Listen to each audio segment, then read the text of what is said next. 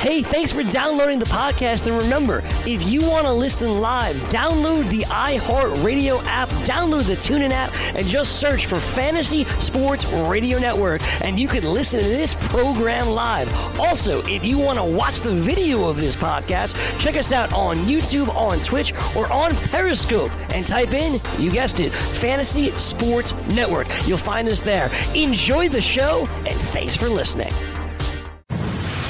You're listening to the Fantasy Sports Radio Network. Fantasy Sports Today.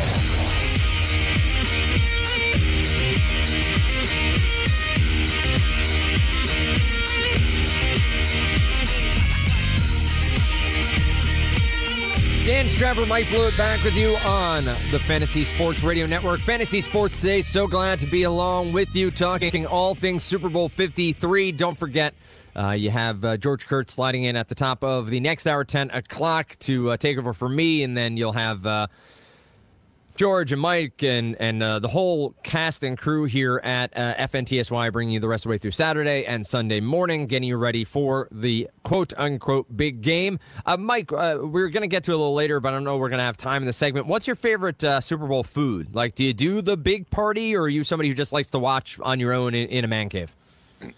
well, I would prefer to watch solo, but that's not a reality anymore because I have two little kids and I have a wife. So uh, I just sort of go where the day takes me. The last few years, really, since I've moved into my house, I've really just been here. Um, but tomorrow, since I'm working, I'll be in Manhattan from 12 to 3. Right. And then I have to scoot out of there as quickly as I can. I might even, this, this is probably tough to say this on air. I might actually have to bail on the last 10 minutes of the show tomorrow to catch a train to get back at a Sure. reasonable time because of the way that the railroad is set up. I live in Long Island, New York. Uh, I if I finish the show at three, there's not another train for nearly an hour. So Weekend trains not- in New York are the worst. so then I'm not getting back to town or my house until almost five o'clock, and that's that's a little too late for me. I need to settle in, have a wing or two, have a adult beverage, and then get ready for the game. So. Uh, the other complication is that I, I'm only a mile away from my house where I'm going, so it's it's not a big travel day Yep. or anything like that. But uh, when do we leave? Do we leave before kickoff to get the kids back to put them to bed, or do we wait till Yep. halftime, keep them up a little bit later? I don't, I you know, God bless Lady Gaga. I hope she knocks it out of the park, but I don't have to watch it. um, amazing. Uh, and uh, I, I will. I don't know what we're doing. We haven't really made a plan. And as I said, we. Uh, I live up here in Patriots country, so not many uh, Patriots fans inviting me over their house for the Super Bowl, knowing that I dislike them so much. So we'll see how the day goes. But uh, But favorite Uh, food, year- I'm, I, I'm, we're going to get wings tomorrow. There's a place in Yeah, wings. town, and there's a couple of others. There's a couple of other outlets of it in Manhattan. A place called Croxley's. I'll give it a shout out. So uh, Ooh, they never heard of do excellent, excellent wings. So um, we're going to pick up a big pile of those. So uh, I, I would go. say football specific food. I'm in. I don't know what else we're going to be making. My wife's a dietitian, so there's always some oddly healthy thing in the mix there. But you know, I, I like to live it up on Super Bowl. Take the day off the next day, do a couple of radio spots, and then just uh, you know wallow in uh, super post game coverage and interviews and everything. Yep, and then uh, the next day we turn our eyes towards the draft as we quickly uh, Yeah. uh, turn that page and, You're gonna and hear get a lot ready from me in the draft. That's for yes, sure. Yes, sir. Looking forward to Emory, who we had on last week. Hopefully, hear more Yeah. from him. Great uh, Senior Bowl coverage. Uh, great follow on Twitter too. There are so many people who are pointing you to their website or pointing you to he, he writes, uh, but also shares a ton on Twitter. So uh, if you're just looking for some uh, pieces of information, uh, definitely check out uh, Emory Hunt over there. Uh, we do have a caller on the line. We'll get to uh, some uh, Rams talk uh, in uh, the next hour. We'll, we'll touch on what the Rams need to do to win. We've touched on a bit already, uh, talking about the defensive side of the ball against the Pats offense, and obviously vice versa uh, for the Rams offense uh, and the Pats D. But want to hone in on some of uh, Mike's thoughts, my thoughts on that. Uh, but we get a caller on the line, Kenny from Philadelphia, a good friend of the radio program here. Kenny, how you doing on this Saturday morning? Good morning, Dan. Good morning, Mike. What's going on, What's fellas? up, buddy? How you doing? Hey, man. Hey, uh, hey, Mike. If you want to get on, uh, if you want to get into Dan's uh, skin, just mention these two words: game script. Oh, you gotta go there. You got it's we. I haven't slept enough to deal with game script at present, man. Like that's that's that's not cool. What what's going on, man? How you been? Uh, I can't complain.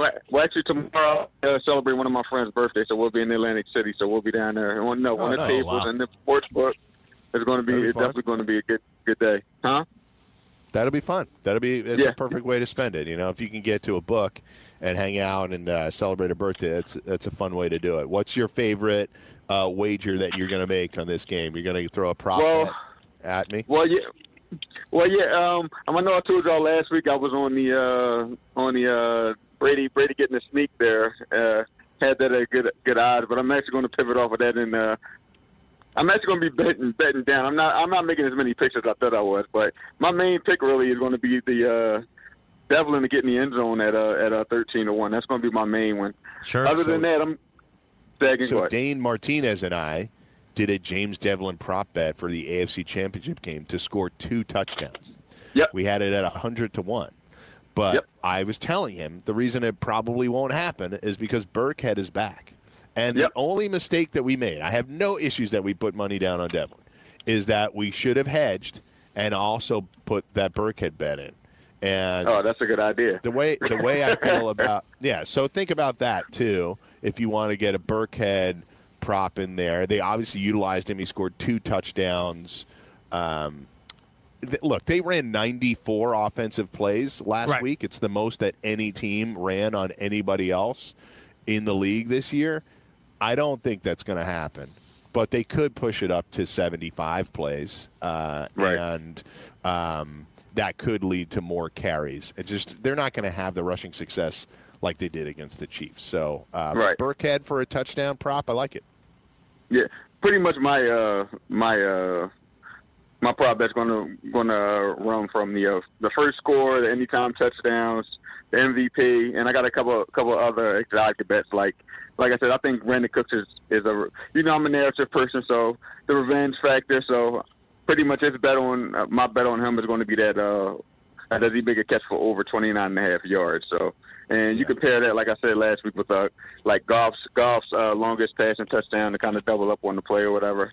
Yeah. But uh, I- I'm definitely Well, going to the put a one couple thing I'll checks. tell you, the one that I really like, and I said to Dan at the top of the show, the odds have come down dramatically on it because it's so popular. That I don't think the book said it properly to start.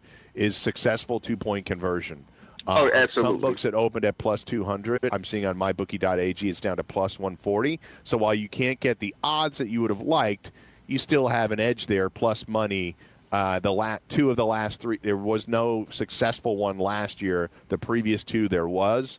And these two teams are going to coach aggressively, and it's likely that they will attempt several two pointers throughout the game. I, I don't see this being a back and forth field goal, touchdown, field goal, touchdown, uh, a nice, neat score. It could be like we saw.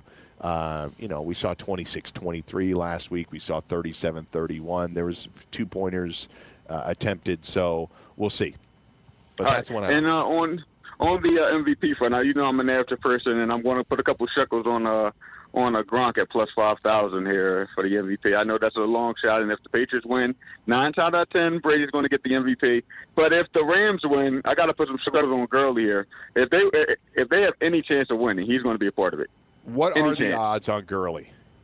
Plus sixteen hundred. So 16 to 1, I, I'm okay with that because I'm putting a couple I shekels think, on it. Yeah, I, I think that's the way to do it. You spread it around. The MVP bets are they're all long shots outside of the quarterback. The last non-offensive quarterback to win was Santonio Holmes uh, Yep. back in the 2008 season. So we're talking Hines, Hines Ward. Yep. exactly 10 seasons ago. So um, we had Malcolm Smith win against Denver. We had Von Miller win against Carolina. So there's defensive room there. In fact, I, I really liked that Von Miller bet back then. That, that was 20 to 1, I remember. It went off Mm-hmm. at. So uh, with these kinds of bets, I think you know that you're taking a risk but let's put 20 bucks down on it. We'll win a little bit of money to cover some of my other losses. I think that's the way to go about it. The Gronk narrative has gotten a little bit out of control for me. I think he could be used as a decoy, but at 50 to 1, it's 50 to 1. I didn't think James Yeah. Develin was going to score two touchdowns, but it was 100 to 1. Why why not right. take a shot uh, with the Patriots? Uh, Last exotic one. Last exotic one here is uh, when now when this happened in the game, I want y'all to think about me here. Uh, field, field goal hitting hitting one of the uprights at plus twelve hundred. Now when it happens in the game, when these kickers going to hit that hit hit that uh hit, hit one of those uprights, y'all think of me, okay? You'll All get right, a have a good out. one, man. Enjoy the Yeah. game, man. All right, you too, care. Kenny. Appreciate the call, and uh, it's going to be a great moment when that happens in the game, and I put my head in my hands, and my wife asks me what I'm thinking about, and I say, "Oh, you know, Kenny from Philadelphia. That's that's what I'm thinking about." Oh, Kenny, good call as always. Appreciate it. Um, the prop bets we'll, we'll get to fan. it. That's not a great. is. It's not a great thing for him to watch tomorrow. I know He he's is a Saints Philly, fan, but he's a big living Saints in. Philly. Yeah, exactly, exactly. Um, I uh, I will say um, the way Goodell has handled the Saints issue, which should have just been an apology. Once the game's over, hey, referee and and and uh, uh, our line judges and our officials are all human.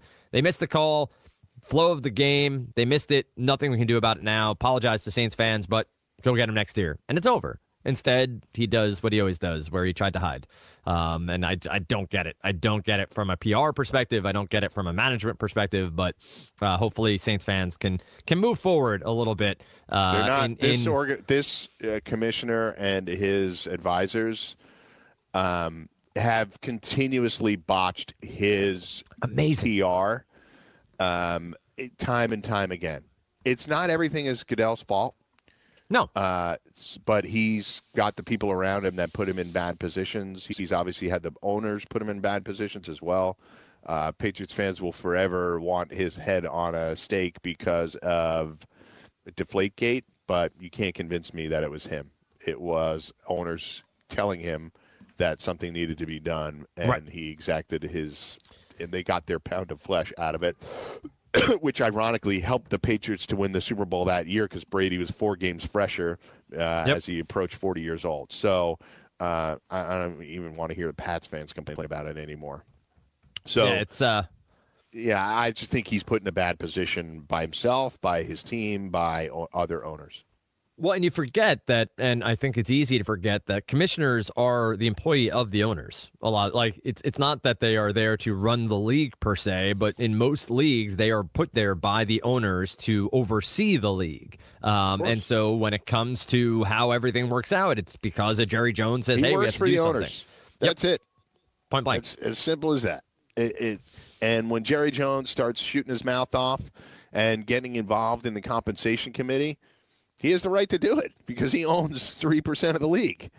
Roger Yep. doesn't own anything. He just gets paid really handsomely to deal with all these bullets that he's had to deal with. All right, let's uh, touch on anything else on from the Patriots side of the ball for you. Anybody uh, who who do you think is going to have a big game? I guess is uh, talking about player prop bets and, and the way forward for yeah. I'm going to take the white, the white and Edelman Yep. overs. That's really where I, I'd be focused on. I feel like those are your best bets there. You know, doing some fun things like what Kenny from Philly is doing with Gronk. I, I, I think that's fun. Knock yourself out. I had fun with Right. James Develin last week, but um, the the one guy that I'm really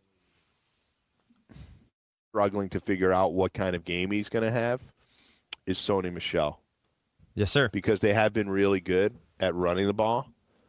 I just don't know if it's part as big a part of the game plan this week. To some extent, they can game plan similarly than they did against the Chiefs in order to keep Gurley and Goff and Cooks and crew off the field. Uh, but conversely, the Rams aren't as bad against the run and they might be able to get more third down stops than the Chiefs got. So it, it may not be a carbon copy, which has me struggling to figure out which way to go on Michel. Yeah, I think that's a great point overall about how this offense runs. Uh, I'm big on White and Edelman too. I think that's the players you're going to see the crossing routes over and over and over again. I think you're going to get probably upwards of 25 targets between the two of them. Uh, I think that's uh, honestly. It's funny. I said that exact number. Uh, Oh, did you? On, on a show yesterday, I, I said I, I think you'll see a combined 25 or more targets for White and Edelman.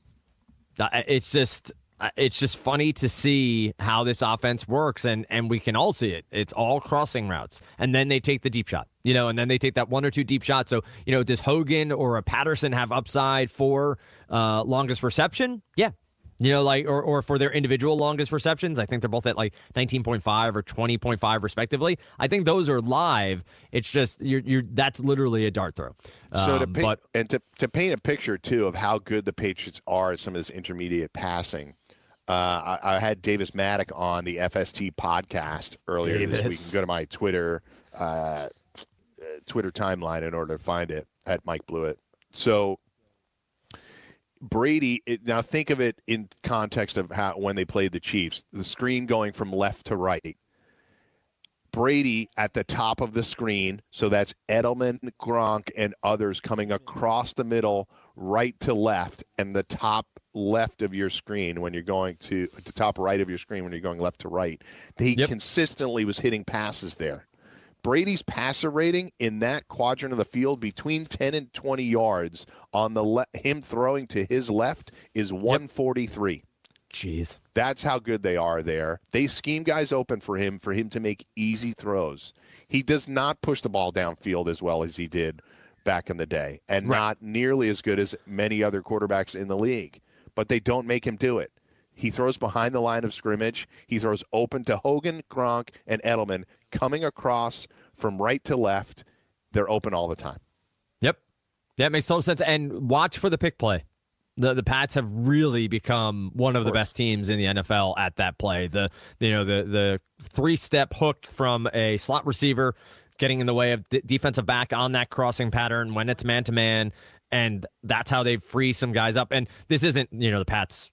Every team does this, and the NFL really does need to clean up uh, that sort of ruling. But they do it the best. Like I watch them week in week out. They just are so fine with that play uh, that it opens up a ton of space over the middle when man to man coverage is there, uh, especially when you have a White or a coming out of the backfield. Your linebacker's clear. All of a sudden, it's free space uh, for Brady to operate in uh, to anybody crossing across the field. We have uh, plenty still to get to here over the final 40 minutes. For me, we have Fantasy Sports Day until 11 a.m. George Kurtz will fill in. Still have to talk Rams. Want to talk a bit more about prop bets uh, and uh, get into a little bit of the entertainment angle if we have time.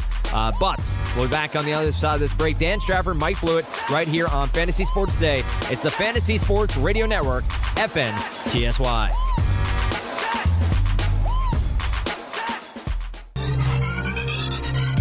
Did you know that you can listen to this show live on the award-winning Fantasy Sports Radio Network? Listen on the iHeartRadio app, the TuneIn Radio app, or download the Fantasy Sports Radio Network app. The Fantasy Sports Radio Network is the only totally free 24/7 365 fantasy sports network of its kind without a subscription. Check out YouTube Live on the Fantasy Sports Network YouTube page and participate in the programming there, where you can ask questions, discuss the topics with other fantasy enthusiasts, or tell everyone that you disagree. Call into your favorite show and ask your question. The number is 844 84 FNTSY. That's 844 843 6879. The Fantasy Sports Radio Network, your free fantasy source 24 hours a day.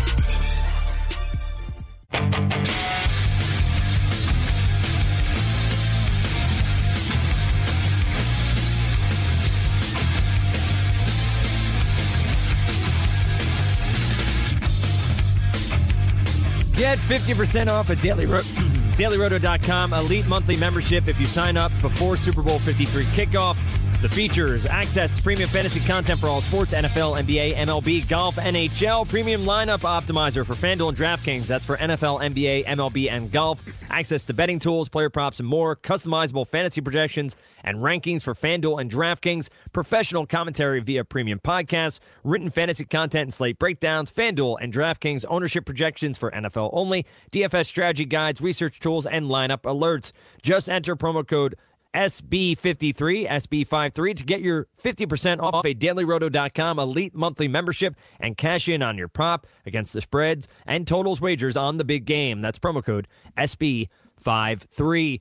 Now, Mike, want to turn our attention to the LA Rams.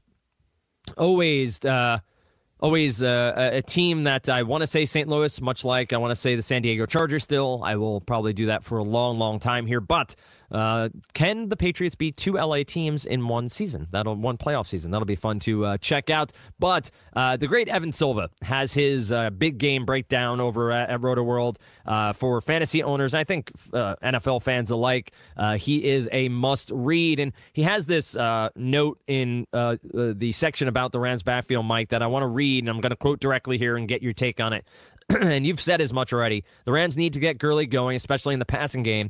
Patriots middle linebacker Kyle Van Noy and Deont, uh, Dont'a Hightower have combined to allow 13 to 19 playoff targets for 131 yards and three touchdowns including Damien Williams, uh, two uh, AFC title game scores, uh, whereas New England held running backs to 55 carries, 167 yards, and two touchdowns. That's 3.04 yards per carry, rushing over its last four games. So this is a defense, and again, you have to worry about who they're playing against, whether the running game was going or and not. But uh, do you believe that the way forward and the way to winning is with Turd, t- Turd Gurley? Wow, Todd Gurley in space through via the pass you game. need to know about it. exactly. There it is.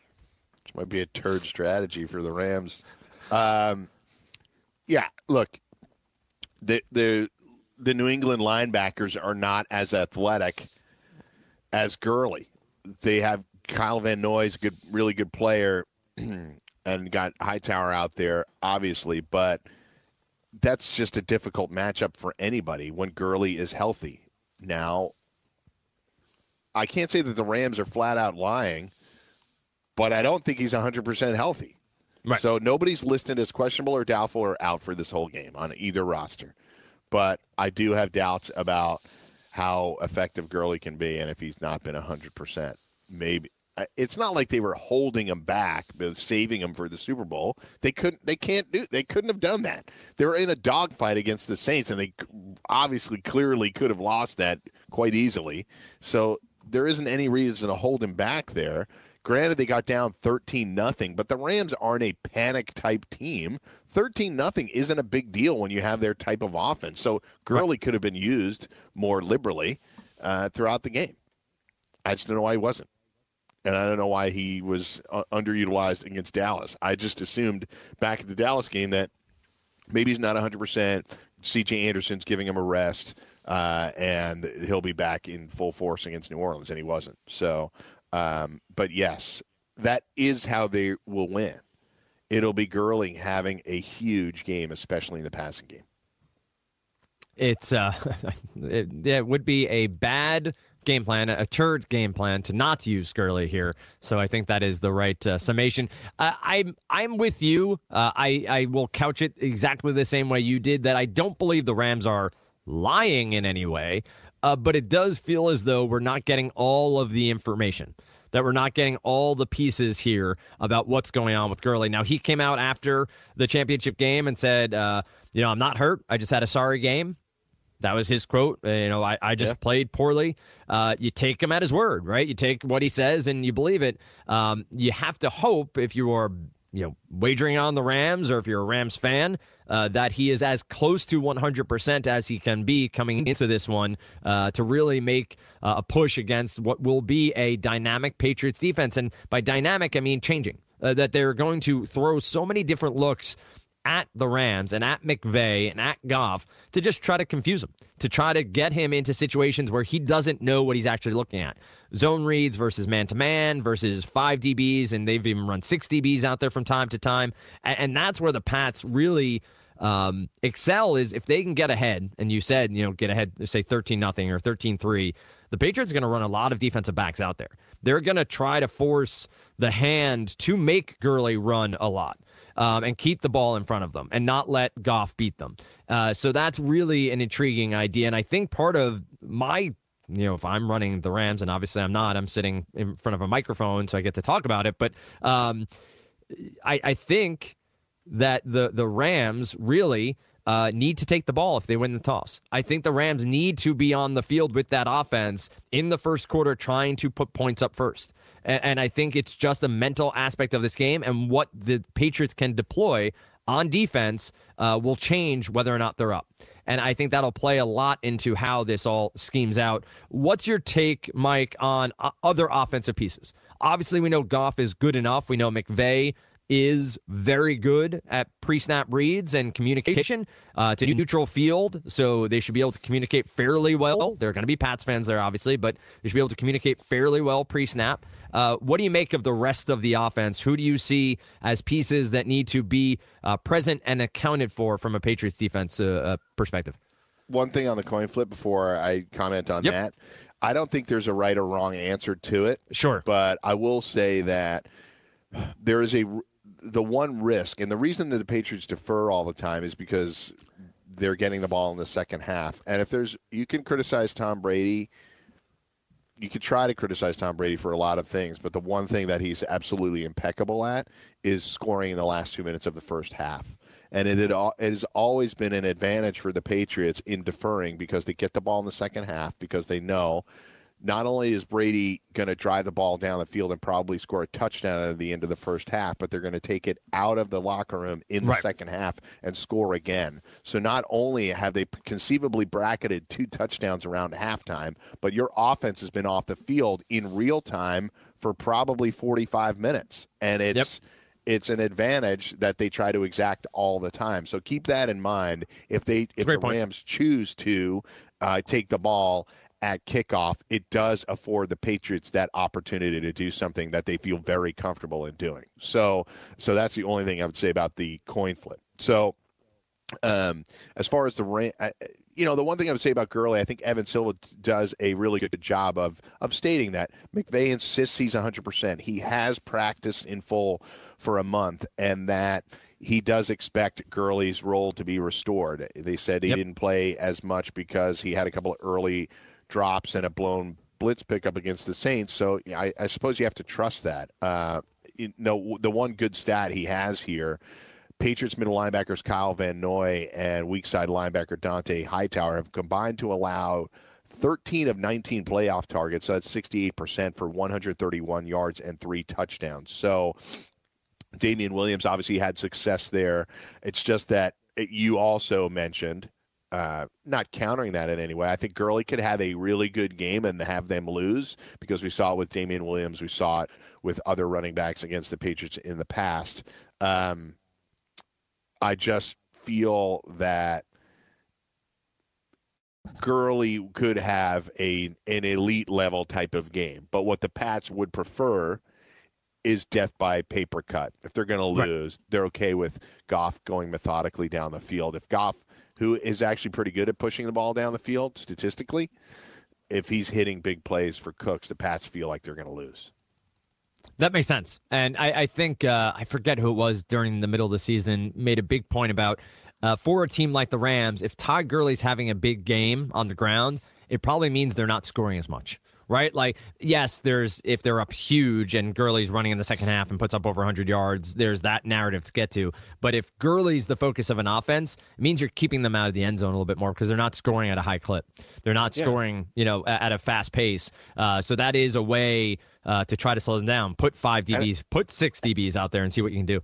and they've been in these high scoring games before and they i think they feel comfortable when they're the team scoring 30 points and not the opponent so they beat the Pa- falcons when the falcons came up short and only scored 28 points they lost the super bowl to philly because they gave up 41 points when they had scored 33 um, they beat the seahawks 28-24 they just and the Seahawks were a running team, right? If there was more explosive plays in that game outside of the wacky Jermaine Kearse one, maybe Seattle wins it. So they obviously feel really comfortable keeping their opponents under 30 and allowing some more rushes is probably a way in which they can do that. So as far as other players are concerned, the reason that I the reason that I'm picking the Patriots is because as good as the Rams are, and I absolutely think they have a chance, the passing game has not been as efficient with Cooper Kupp out.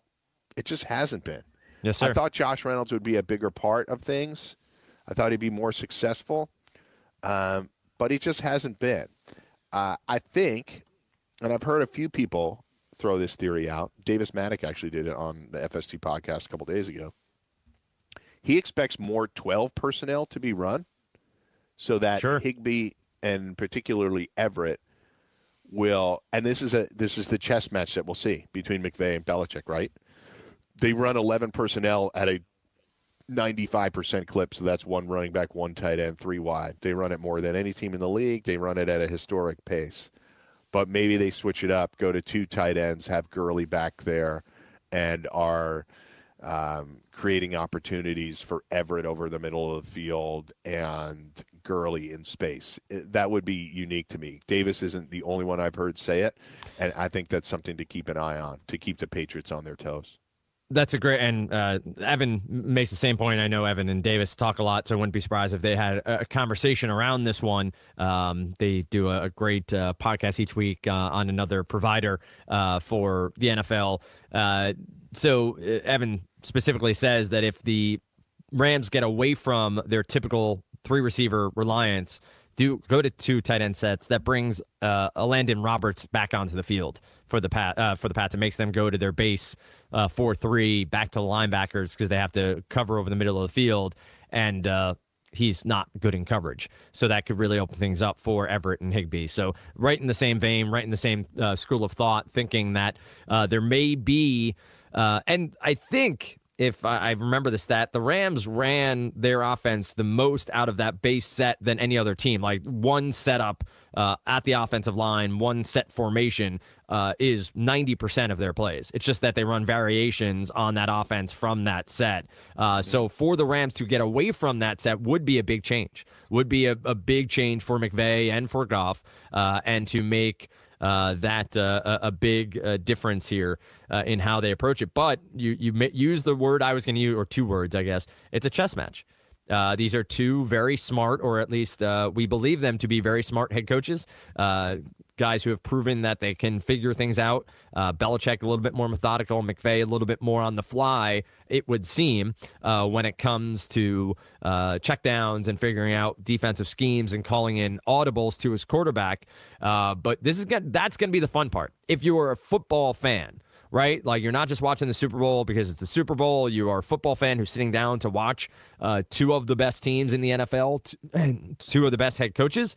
Then you're going to get that chess match, and that's going to be fun to watch and see how they play and see how it works out. And that's where I think the prop bets about scoring become interesting, Mike. Where you have the first half score over under. You have the first quarter, you have the second quarter, and that's where I get intrigued because I think this is going to be a slow moving game to start. Many Patriots games are. You know, a lot, you know, they don't score a ton in the second quarter. We know that. And there are pieces where uh, over the years they've struggled in the first half of games. Obviously, you can point to, you know, the Super Bowl against the Falcons and the comeback and all that. But um, I do find it intriguing to look at those numbers and, and see if there's something to exploit uh, in the first half prop or the first quarter, second quarter prop. I don't think we're going to see a ton of scoring uh, in the first couple of frames of this game, uh, simply as these two coaches try to feel each other out and figure out exactly what the other is doing. Would you agree, or do you see this sort of this candle being lit from opening kickoff?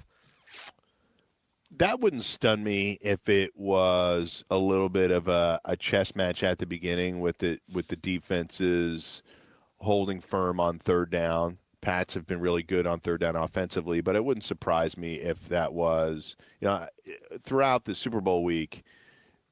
The NFL Network runs those half hour vignettes, those half hour shows of previous Super Bowls. It's like a nice, easy 22 minute recap, and you can go back and watch it. And it, it shows all the highlight plays. And one of the ones that I watched was the Pats against the Panthers. And that was a really wild game because that did not feature any score until 27 almost 27 minutes into the game like 26:55 into the game.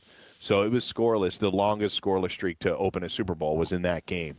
But in the last 3 minutes of the first half, there was 24 points scored. Right. So it's 14-10 at halftime.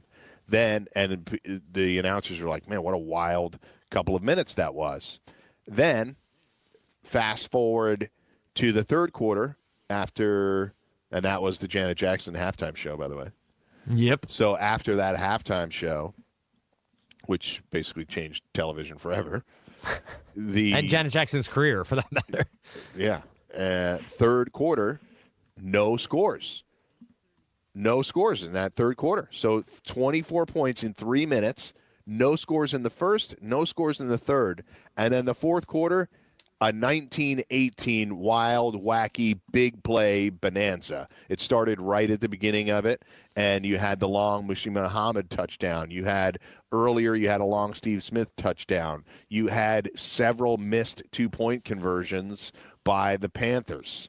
Uh, which honestly, if they just played that game straight up and not gone for two, that game ends regulation tied 31-31. Go back, look it up. Uh, I can't. I don't have the time to walk you all through it. But Fox went for two uh, earlier than he probably should have, and it led to the walk-off kick by Vinatieri. But could it play out like that? That game still ended up 32-29. That'd be over tomorrow. So yeah, it could be a long time for anybody scores or gets into it. Could be a lower scoring first half and still end up in a 60 point range. Yeah, we've seen some crazy points put up. Plenty to get to in the final 20 minutes for me, but still, stay tuned all the way through 11 o'clock. George Kurtz sliding into the chair to co host with Mike Blewitt, and you'll have them uh, rest of the day. Then you have Mike again tomorrow from 12 to 3. Plenty going on here on the Fantasy Sports Radio Network, heading up to Super Bowl 53. Stay tuned. Fantasy Sports Day right here on the Fantasy Sports Radio Network.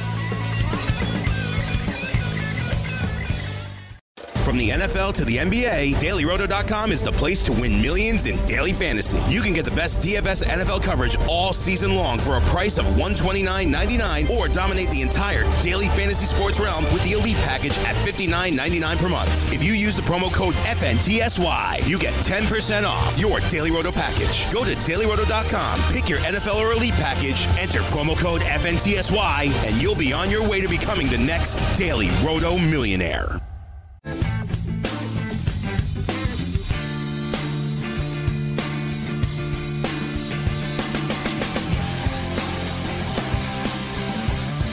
In Strafford, Mike Blewitt here.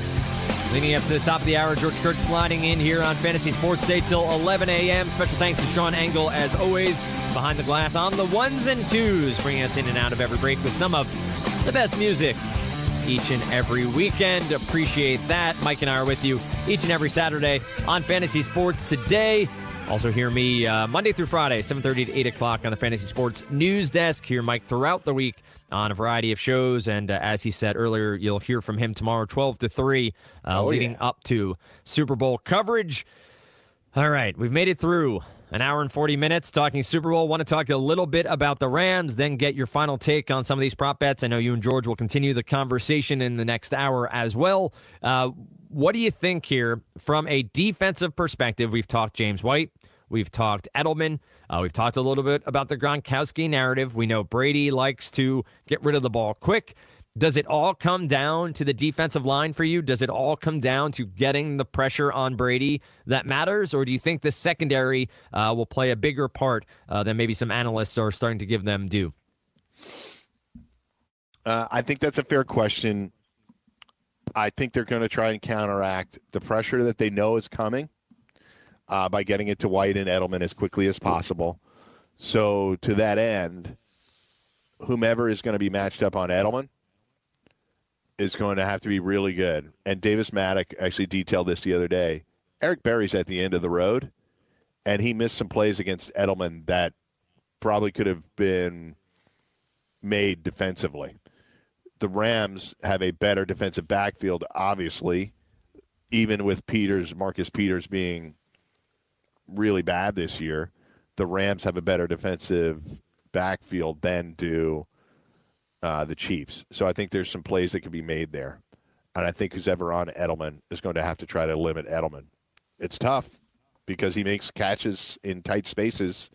Uh, he, he's usually wide open, but he can make catches in tight spaces too, and as we saw in the final drive against the Chiefs last week, so or two weeks ago. But uh, so I think yes, uh, Aqib Talib has been excellent this year. Nickell Robey-Coleman has been excellent.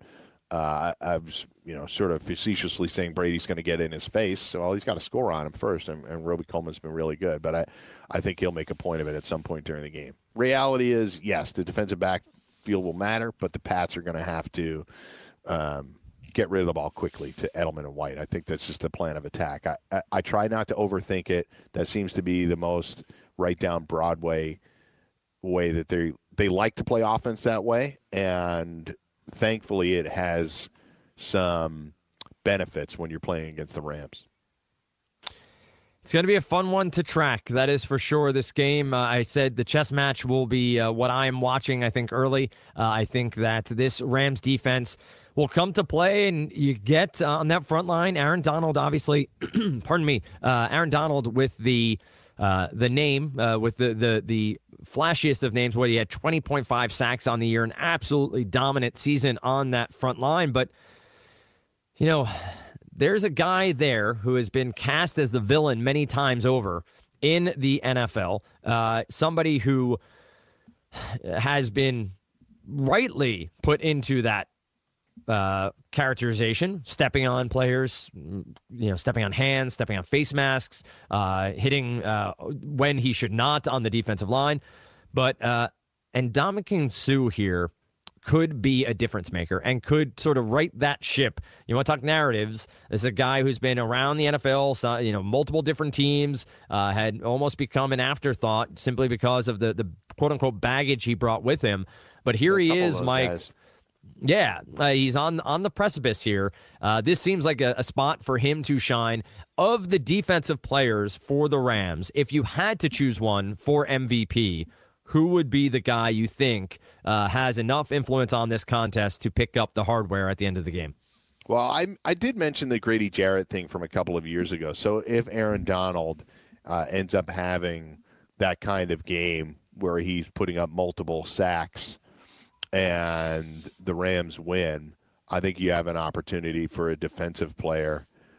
The problem is James White had a monster game against Atlanta, and they still gave it to Brady. Uh, even right. when Brady wasn't at his best.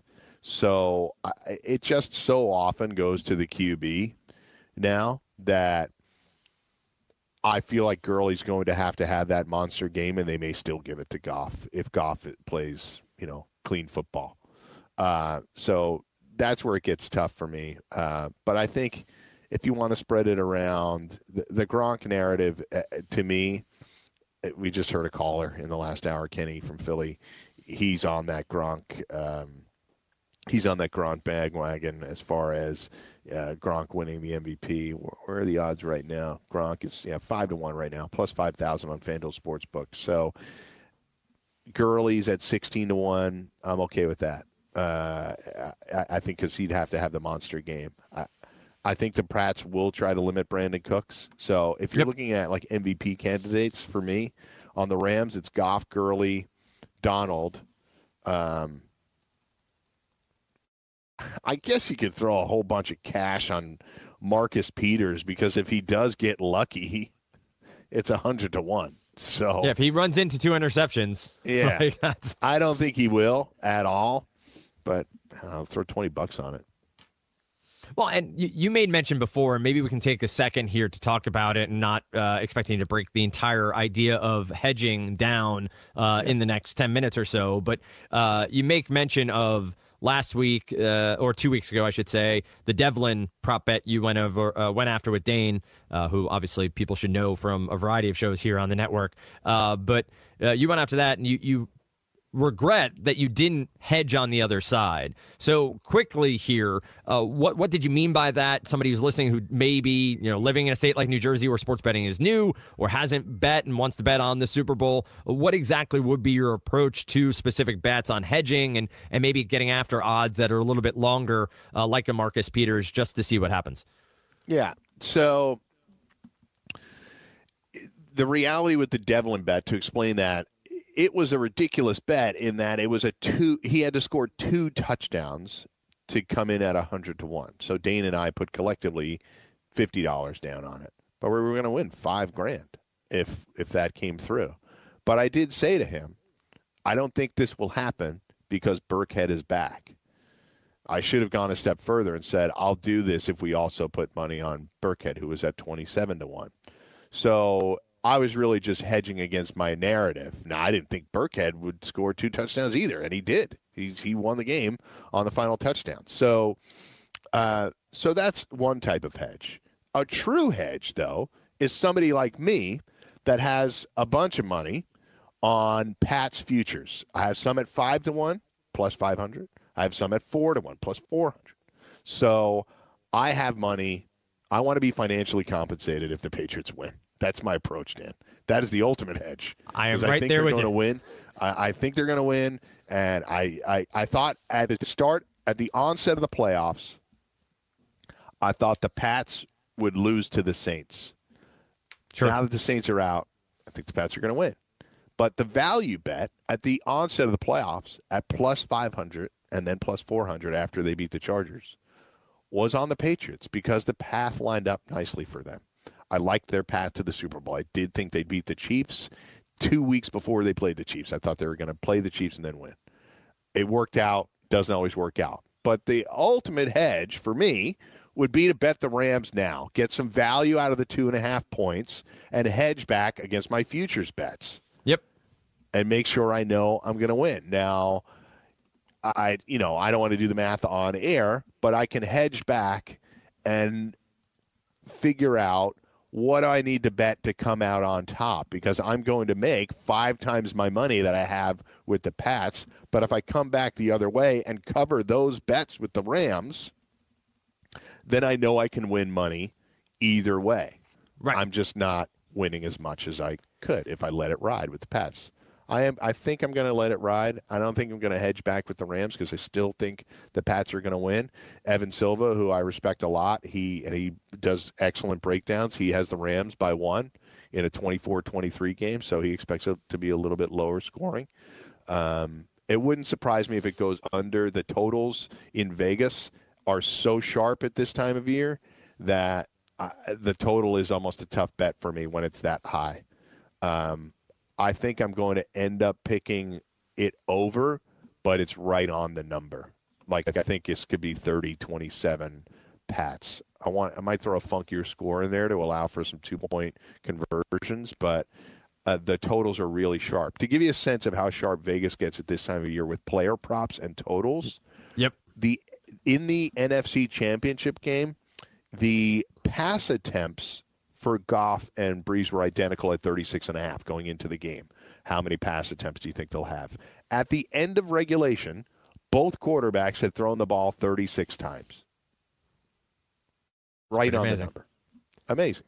They're building new buildings out there every day, Dan. So they know what they're doing. They I do. think with some, Uh, I think you're just trying to extract some value out of plus money bets, meaning the not long shots, but longer shots. You know, if you're trying to bet Tom Brady, I'll give you an example. If you're trying to bet Tom Brady to win the MVP, you have to put down hundred dollars to win 115. There's not a lot of value there. Yep. You want to put it down on Gurley, you got it 16 year plus 1600. You put down 100 bucks, you win $1600. There's value there. James White. James White appears unlikely to ever win an MVP because he did what he did against Atlanta and still didn't win it. But yeah. If you think he's going to have the 15 catch game again, throw a couple of touchdowns on him, he's at plus 2500. So it doesn't mean you have to bet $100. You can put $20 down. Just spread it around a little bit. But, you know, you're going to need a little bit of luck for it to be somebody other than a quarterback. Uh, the Aaron Donald thing is interesting. Um, so yeah, that that's a little bit of a breakdown. I hope that was. I hope I didn't ramble too much. I just wanted to give people an explanation I- of sort of. No, I think that's- at regarding hedging. I think it's great perspective, Mike. And I think further, you make the point of in the end, we wager, we play DFS to make money. And, and when you start to hedge, uh, you have to do the math of, well, am I just coming out even in the end? Am I actually spending more money to make less money? Um, am I, you know, hedging too far? Am I going too uh, too in? And I think it's a great point. We were talking to Drew before in North Carolina. I believe that was his name about playing DFS, it's the same thing. Playing multiple lineups is great to cover off on more bases, uh, but are you now sinking to a dollar value where you're not going to even make back if you win playing cash games? So you just got to understand uh, what, again, uh, bankroll management, how you're going about uh, understanding how much money you might make, and then the hedging side of it. I think Mike also you made a great point about the futures bets you already have. So it's sort of the you know what's in your pocket and what you might bet new. Uh, when you're betting new to begin with, hedging can become a little bit messier. But I will say this: when it comes to wagering, I don't wager a ton. Uh, you know, the season I've, I've done with this show and, and with uh, the obviously loosening of regulations in this country, um, I've done a bit more than I have in the past. But the emotional hedge has been where I focused. I'm rooting for Team X. I'm going to bet on Team Y. You know, so I can enjoy the win if Team X wins and Team Y, if they win, hey, I'm covered. I'm, I'm covered that yeah. I made some money. I, I, made a little bit cash, and that's the Pats for me. Uh, as a Jets fan, living in New England, living in Massachusetts, um, that is where I've been all along. That if the Pats win, I want to at least win some money off of it. I want to be able yes. to, to recoup some of that emotional loss. You know, it's a fun one, and this is hard to do, but what's a fun one on FanDuel Sportsbook? You get both to score a touchdown, so a two player combo. If you think that Sony Michel and Robert Woods will score a touchdown, right. it's plus 275. Uh, Julian Edelman and Robert Woods is plus 350. I, I, think an interesting one. Let me see the Gronk ones. I do believe that Gronk, they'll try and get Gronk in the end zone. But Gronk and Brandin Cooks, that's plus 375. Yep. Gronk and James White, that's an interesting one. That's plus 500. You think White will score a touchdown and Gronk will score a touchdown? Put 50 That's, bucks down. You win 250. I like it. 5 to 1. That's probably my uh, favorite I, combo. I like that one. The other thing we didn't get to talk to, and maybe uh, you and George can take it up in the next hour or you know sometime across uh, today and tomorrow, uh, is the cross sports prop bets, uh, and that's where you I don't get, get into those. I know I, I haven't I haven't gotten into I haven't bet them, but they are intriguing. From one to your point, how sharp Vegas can be around these things. Yeah. Um, but you're talking about like EPL versus the Super Bowl. You're talking about college yeah. basketball. Will uh, three Duke players score more than is scored in the Super Bowl combined? It, it's a lot yeah, of yeah. fun too to get a full day of sports on your uh, on your ledger and just being able to watch a, a, variety of different things leading up to the Super Bowl because obviously everything sort of shuts down Sunday night. Some of us work uh, on Super Bowl Sunday, Dan. No, that's fair. That's fair. Some of us do. Can't really watch. Some anything. of us do. That's fair. Can't really watch anything other than the Super Bowl tomorrow. I mean, it is radio, so you can you can look at something else, but uh, but can. nonetheless, it's a little tough. I'm on camera, so I. I oh, I fair. To, I am in studio on camera, so I can't really watch too much other than the talking heads with the volume turned down. There you go. All right. Well, nonetheless, there are some fun ones out there if you're into that sort of thing, or if you want to get a little more exposure to some of these uh, bets uh, and wagers, just to have a little bit more fun during the day on Sunday. Uh, they are out there across uh, sports bets, across a variety of different outcomes. Uh, so you can check those out. They're on a variety of, of uh, wagering sites and make sure, again, you're paying attention to bankroll management. You're understanding how much you can lose and how much uh, you can deal with losing. And then, of course, uh, we will uh, be with you throughout the day here on FNTSY. I made mention George is going to slide in for me here at the top of this hour and uh, take over for the final hour of Fantasy Sports Day. You got George uh, rest of day. Uh, you have a, a, lot of other guys checking in as well to give their takes on what is going to be happening over the course of the next 48 hours into Super Bowl uh, 53. Mike, I think you made mention of your score before, but before I get going, what is your prediction here on what the final score is in Super Bowl 53? I might have to sharpen up the score a little bit, but I, am I'm, I'm thinking it's around 30 to 27. I, I want to throw. I, I, need some field goals in there.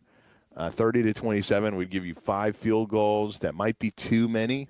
So maybe it's more like uh, 31 27, something like that. Uh, Pats. That is the number I had coming into the show. Uh, 31 27 Pats. Uh, I'm hoping for a Rams win, but I am saying I'm agreeing there. 31 27 final score. Patriots win their sixth Super Bowl. They now will lead the NFL in playoff victories. And Brady and Belichick, the greatest franchise of all time. The dynasty lives on. Uh, I'm going to step aside. George is going to slide in. Mike's going to take over hosting. Enjoy the rest of your day. We'll be back next weekend uh, in full force on Fantasy Sports Today.